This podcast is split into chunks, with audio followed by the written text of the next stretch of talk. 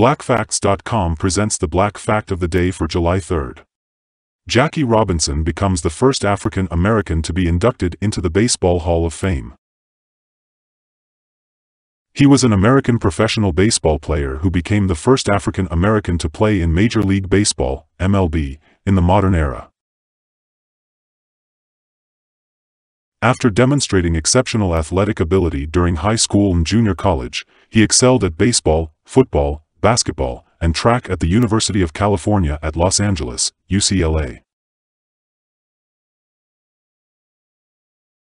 He left UCLA in 1941 and briefly played professional football before being drafted into the U.S. Army.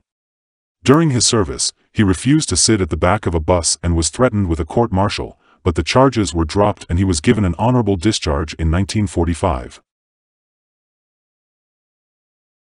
Robinson made his major league debut in April 1947. The chief problem he had to overcome was controlling his fiery temper in the face of continual racial slurs from the crowds and other ballplayers, including some of his own teammates. After retiring from baseball early in 1957, Robinson engaged in business and in civil rights activism. He was a spokesperson for the National Association for the Advancement of Colored People, NAACP, and made appearances with Martin Luther King, Jr.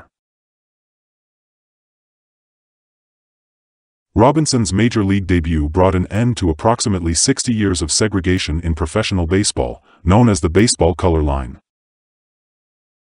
Robinson's character, his use of nonviolence, and his talent challenged the traditional basis of segregation that had then marked many other aspects of American life.